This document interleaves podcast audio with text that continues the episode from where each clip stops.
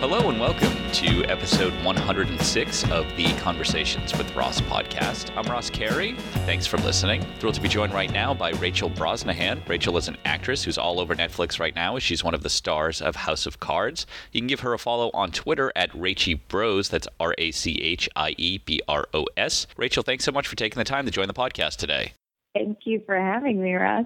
Well, Rachel, let's start at the beginning. Tell me what initially attracted you to acting in the first place entirely sure. Like, you know, I think I, as far as I can remember, I've always wanted to do it. Um, and then, you know, I've been asked this question a lot recently, and I started thinking about it. And I think, you know, when I was little, my parents had me listening to a lot of books on tape, and I, you know, listening to that as I fall asleep and everything, I, I felt like I could imagine the world very clearly, and it made me want to be a part of the world. And then I, I actually think I did at some mm-hmm. point start kind of. um acting them out or playing the characters, and, and it just kind of progressed from there. Do you come from a theatrical or an acting family? Not at all, no. um, no, my my dad is a publisher, and my mom worked in hotel and restaurant management, and um, my siblings played sports. so I think they were a little surprised for everyone, even when you're a kid and you want to be doing this, acting starts as a recreation. You're in school plays and you're taking classes. How does it go from a recreation to something you actually think you can pursue as a career? Yeah, you know, I, I became curious about it when I was in high school. Um, I hadn't really ever taken any acting classes outside of school. And uh, and I think I was more interested in just acting classes. And I found my my now manager, the amazing, wonderful Carol Debo, who was teaching class in Chicago. And I, I found it through googling, you know, and um, and I started taking classes with her one summer. And she was the one who actually encouraged me to pursue it professionally. And she really sort of mentored me and and helped me turn it from a hobby to a profession and, and now she's my manager. So we have a long relationship. I would i would credit nearly all of that to her and, and the actors training center in chicago. Now did you go to Tisch i did yes. I'm curious obviously Tisch is nyu it has a great reputation for training actors. I'm curious does it also prepare you for working in the industry? I think it can if you want it to. Um, I think they they have really uh, altered their program in a wonderful way to include a lot more of that. And I think they're very open to you asking questions um, all over the place, you know, and there's certain studios more than others. You know, I studied at, at the Lee Strasberg Theater and Film Institute, and uh, and they a hundred percent, you know, turned me inside out and ripped me apart and put me back together and and and taught me, gave me a toolbox. Um, they trained me as an actor for sure. And then there were teachers there who you could ask professional questions to. And then there's another studio called Stonestreet Studios, which was sort of known as as the professional liaison there. Um, and they put you in front of of agents and managers and casting directors and had you try it out. Uh, and and taught a business of the business class as well. Well, Rachel, let's shift over to House of Cards. Tell me about how this part came to be for you. Yeah, it, it, I was the luckiest post grad in the entire world. I, I have to start out by saying that. But you know, it came about as, as any other audition. Um, I had met Julie, the casting director, before, and I uh, I went in and I and you know it's funny because at the time I wasn't really playing roles like this. This was a little bit older, a little bit darker than anything that I had played. So that was exciting to me. But it was really only supposed to be one or two episodes, about five lines. And um and luckily, Beau Willimon and the writing team and the producers took a huge chance on me and, and found a way to expand this character through Peter Russo's storyline. And uh, and then then it just kept going and and it's been it's been I keep saying this and I feel so dweeby, but it's been a dream come true. Truly, this has been the most amazing playground. it's been incredible. Well, it's interesting. It's such a great show, but when you first appeared on the show, there was no sign to the viewer that you were going to become a regular on the show. And no, because... there was no sign to us either. okay, well, when did you know? I mean, the show is based on a book, and there was a British miniseries. How much of the show was scripted out? What did the producers tell you when they when you first got cast? Well, one of the loveliest things about this show is they, you know, they have an outline, but they are very malleable within it. They change things as they're inspired, and and that's lucky for us and and cool and interesting for them. It's totally different. And uh, for me, season one, it, it was literally an episode by episode kind of thing. Um, I finished my first episode and, and a couple months went by. There's a big gap for me in the first season. I think I disappear in two and don't appear again until seven or so. And uh, we got a call to saying, you know, are, are you available? um, and I was like, oh my god, holy crap, you know. And and the and then the next episode, they they called again, and they called on an episode by episode basis. So I really had no idea where it was going, and I think they were sort of shifting things as they went, which you know I'm not entirely sure the magic that goes on behind the curtain, but it all turns out all right, man. The first day, tell me about your first day on set. I mean, this is a show with a lot of expectations. There's, you know, Kevin Spacey and David Fincher. Tell me about that first day. My first day, I was petrified and I was trying to act really cool. Uh, but I, you know, I didn't think for a second that like uh, I was cast off this tape from casting, so I hadn't met David or any of the production team ahead of time, which most of the cast had. And so I didn't think for a second that I didn't really look how I looked on that tape. You know, I'd, I'd put in a serious effort to blow out my hair and put a lot of makeup on. and I showed up on set in like a little white sweater. I think Michael Kelly has a picture from the first day. And uh, and my hair in a bun, and I think I, I no makeup, and I think I looked like I was like 16. And Fincher laid eyes on me and was like, "Oh my God, are you even legal?" You know. and uh and luckily I just get fired.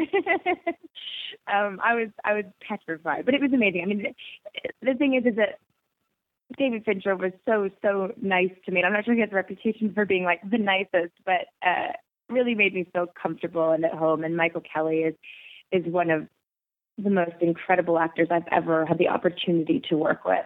He couldn't be nicer and more of a professional and another thing about that set is it's just it's so professional. Um it's it's been incredibly supportive and, and amazing. Tell me about how David Fincher runs his set and the kind of notes he gives to an actor. Sure. Well, I you know David only directed the first two episodes, um, and I think I probably had less interaction with David than most of the actors on the show, so I can't completely speak to that. But my experience was that it's extraordinarily efficient. You know, David David is kind of a savant. He can see everything exactly as it should be before you even start. So he knows exactly what every moment should look like and exactly how he's going to cut the scene before you even begin. Um, so it's extremely efficient. And uh, and my experience was he didn't really stop rolling. Um, it was kind of one gigantic take, and he would come in and give very specific notes. Um, yeah, it was great. It was it was long. We did a lot of takes, but you know he gets exactly what he wants my wife and I were talking about who's actually a good person on House of Cards. And I said that your character, Rachel, is good, and my wife disagreed. What do you think? Really? You know, I, I think that in a way, everyone is good. I, you know, that, that's such a, those terms are so hard good, evil. Um, you think Frank Underwood is good? You know, I feel like everybody is self motivated. all of us are. Every and, and aren't we all though? You know, everyone is passionate. They're after power in some way. And and I don't know, you know, I obviously I can't look at Frank Underwood and be like, God, he's an angel, he's a saint. Sure if, if good and evil are able to accurately describe each of these characters. They're so complex. Um, yeah, I, I don't know. I don't think that Rachel is is good per se, but I but I do think that uh, she's not quite as invested in that political world, the, the darkness that comes along with that. I do think she's sort of striving for some light in amidst all this darkness. Yeah, and I think that she's a character that I found myself wanting to root for, and I, you know, you certainly there were there were times during the the first two seasons. This is going to be a little bit of a spoiler alert, so people who haven't seen the second season yet, you can skip ahead ten minutes. But there was times in the second season where we thought that Rachel might die, and I was not rooting for that character for that to happen to that character. But my wife was sort That's of like. Good. You're the only one. yeah, I mean, my wife thought that she wasn't she she sort of like deserved hers too as everyone else on the show did because she brought herself into the world by making the phone call she tried to blackmail doug and that's why my wife is so against the character. It has nothing to do with the prostitution or anything, but I'm curious about how you feel about that angle. You know, I think, as I said, everybody's self motivated. So I do think, in a way, she, she did get herself involved, but I'm not sure that she had any idea what she was signing up for. you know, I'm not sure that she thought it would continue the way that it has either. Um, and yeah, it's been really interesting on, on Twitter and, and through my friends to hear people's reactions to it because it seems like uh, about it's pretty split actually. I, I said to the only one, but that's not true. I think about 50% of the people are like, God, I just want her to have a happy ending. You know, why does all this stuff keep happening to her? Um, and then uh, half the people are like, why is she still alive? Please die. You know, um, I, you know people tell you that? Oh yes. Oh, people. once given the veil of, of the you know the Twitter, people are very vocal. okay. It's as if they think you're not going to read it, or maybe they think you're definitely going to read it, and they want to have their two cents. Twitter is amazing. But uh, I mean, but some of my friends too. Some of my friends are like, "God, we love Stamper. Why is Rachel alive?" um, yeah, I, I you know, I, I think back to your original question, I do think she entered herself in but I think that within that, which I think is also why, spoiler again, is skip 10 minutes ahead, um, which is why I also think people keep saying, well, why didn't she just run away? But I think that also in a way, this is more stability than she's ever known. And, and, you know, there's been some discussion about like, in a way, Doug is, is like another pimp, for better or for worse he's sort of controlling her every move. But I think within that and within the confines, she still she has an apartment to live in.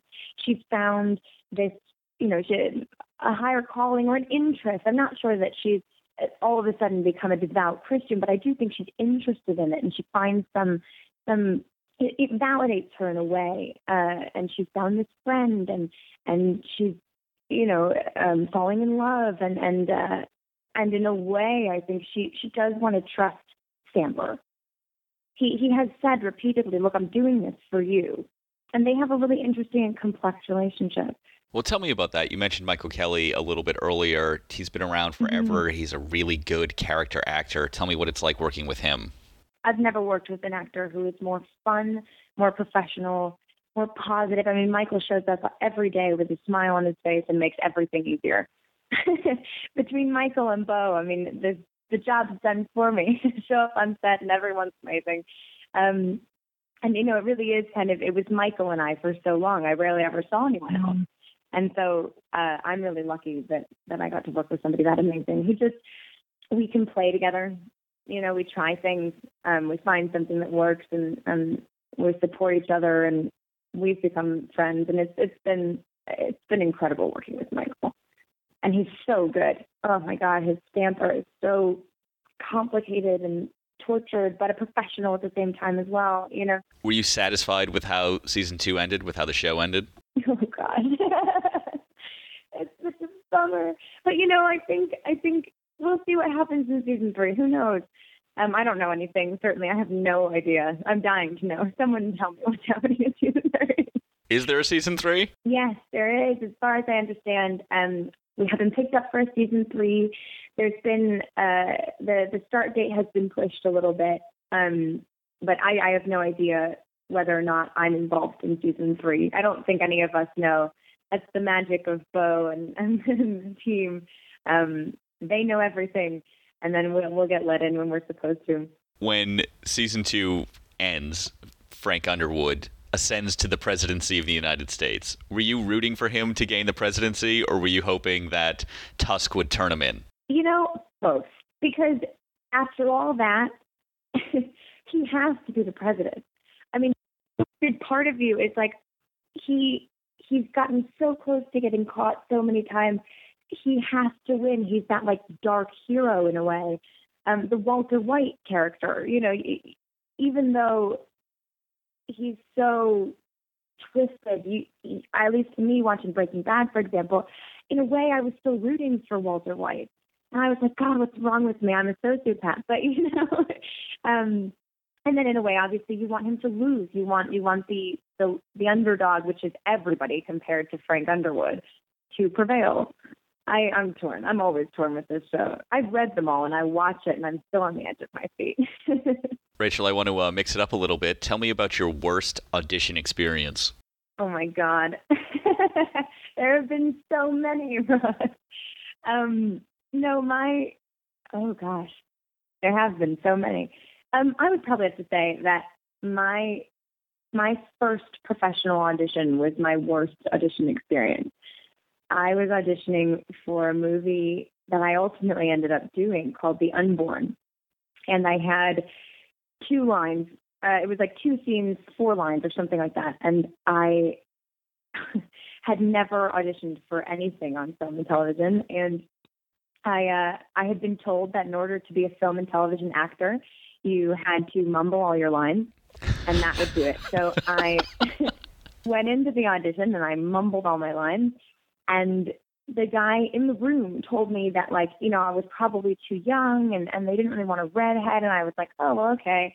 Um, and then I got a call back, and I had no idea what that was, and uh, you know, I had like a small agency in Chicago and I had no idea what that was. And I, I went back and I expected to just go in for that same guy again.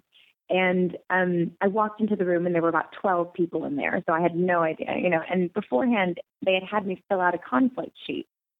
And I had planned with my girlfriend, it was my senior year of high school, um, this senior spring break to England. And we were, we were going to go abroad. We were going to go to London and have a great time. And I walked into the room, I mumbled my four lines, and somebody stood up and said to me, You know, I'm, I'm looking at your conflict sheet, and, and actually, these days that you're in London are the exact days that this part shoots.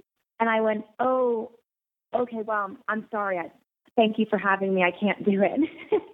and the guy looked at me and goes, Would you rather be in a major feature film or go on a vacation? And I went, wow, I've had this vacation planned for a long time. and the guy was just like baffled. And uh and I left and I got a call from my agent being like, You're on hold and I was like, I don't know what that means. Um I I can't. I have to go on this vacation. And I think and I ultimately I got the part. And I think that they must have just thought that I was so naive that they were just screwing with me. You know, I have no idea how I got that part. And I showed up on set and didn't realize that the the man who had stood up and asked me if I'd rather do a major feature film or go on vacation was the director David Goyer um, who I introduced myself to the first day on set. it was just an embarrassment all around. Are there things that you feel every actress should know that no one really tells you about when you're first breaking in or when you're in acting school? Yes. Um, yeah, you know, I think I want to say yes and no because there are things I ran around like a chicken with my head cut off um, for years before I had any idea what I was doing. And I think I probably insulted a lot of people, and um, I have no idea how I made it through. But I, in a way, I think I had that like youthful ego where I was like, nothing can touch me, and and somehow made it through. But I think the lesson in that, because then there was a period where I learned actually the right ways to do things, quote the right ways to do things, and um and then I didn't work for like a year. You know, I I got really in my head about it and I and I was like, oh, you know, now I know how to do this. And then all of a sudden I wasn't working. So I think ultimately I learned that you have to you have to listen to everybody. You have to listen to everything that everybody says because especially when you're starting, you don't know anything. What are you working on now? I'm working. I'm in New Mexico. I'm uh, starting work on a new series called Manhattan. It's a WGN America series, and it's being uh, helmed by the amazing Sam Shaw and Tommy Schlamme. Um, and uh, yeah, we've we've been here for oh, a few days, almost a week, I guess, um, in rehearsals and, and costumes. It's a period piece. It's about the uh, the race to build the first atomic bomb, and so the costumes are incredible. Hair and makeup is amazing, and uh, we're taking physics classes and visiting Los Alamos, and uh, it should be something pretty special. Is this set to debut in the fall? Um, I think it's set to debut this summer. I believe it starts airing I'm going to get this wrong, but in July, June or July, I think we start airing. Rachel, you've wanted to be a actress since you were a little kid. You're a working actress now. Is being a working actress what you expected it to be? Um, it's not what I expected it to be, and it's better in a lot of ways. I yeah, it's better. I mean, I get to go on so many adventures and play so many different people and and meet so many different people. Um, it's also more grueling than I thought it would ever be. The days are longer, uh, and it's challenging, but it's the fun kind of challenging that comes from working on something that you're really passionate about and that you love. So I feel very lucky right now. What were you expecting when you were like 15 and you said, I want to be an actress? What did you think that life would be? You know, I had no idea. I know a lot of people say, you know, I expected, or they practice their Oscar speeches in the mirror. I'm not sure that I had any idea. And it's funny because this has maintained, I feel like I just wanted to act. And, and I, I only had an image of it in theater. I didn't I didn't watch a lot of movies growing up. Um, I watched like Disney Channel original movies, but my family didn't watch a lot of movies. So I really just envisioned doing theater um, and just just acting all the time. And and there is a lot of other stuff that goes into it, which I think is, is a little bit different from how I had envisioned it. I thought you just went to work every day and acted every day. Um, and there's other stuff, you know. There's there's uh, there's before you start a job, there's after you end a job, there's publicity, there's um, people to meet and things to go to, and and that's not really a part of it that I I had envisioned. But it's different and exciting, and, and every day is something new for me. I still feel like I'm just starting, even though I've been around for a while. But everything has been completely new Um, and I think that comes from working on on new projects. Like House of Cards is sort of a new frontier of television, and this series on WGN America, it's, it's, this network is totally new, and and so I think I'm having a lot of new experiences, which is exciting.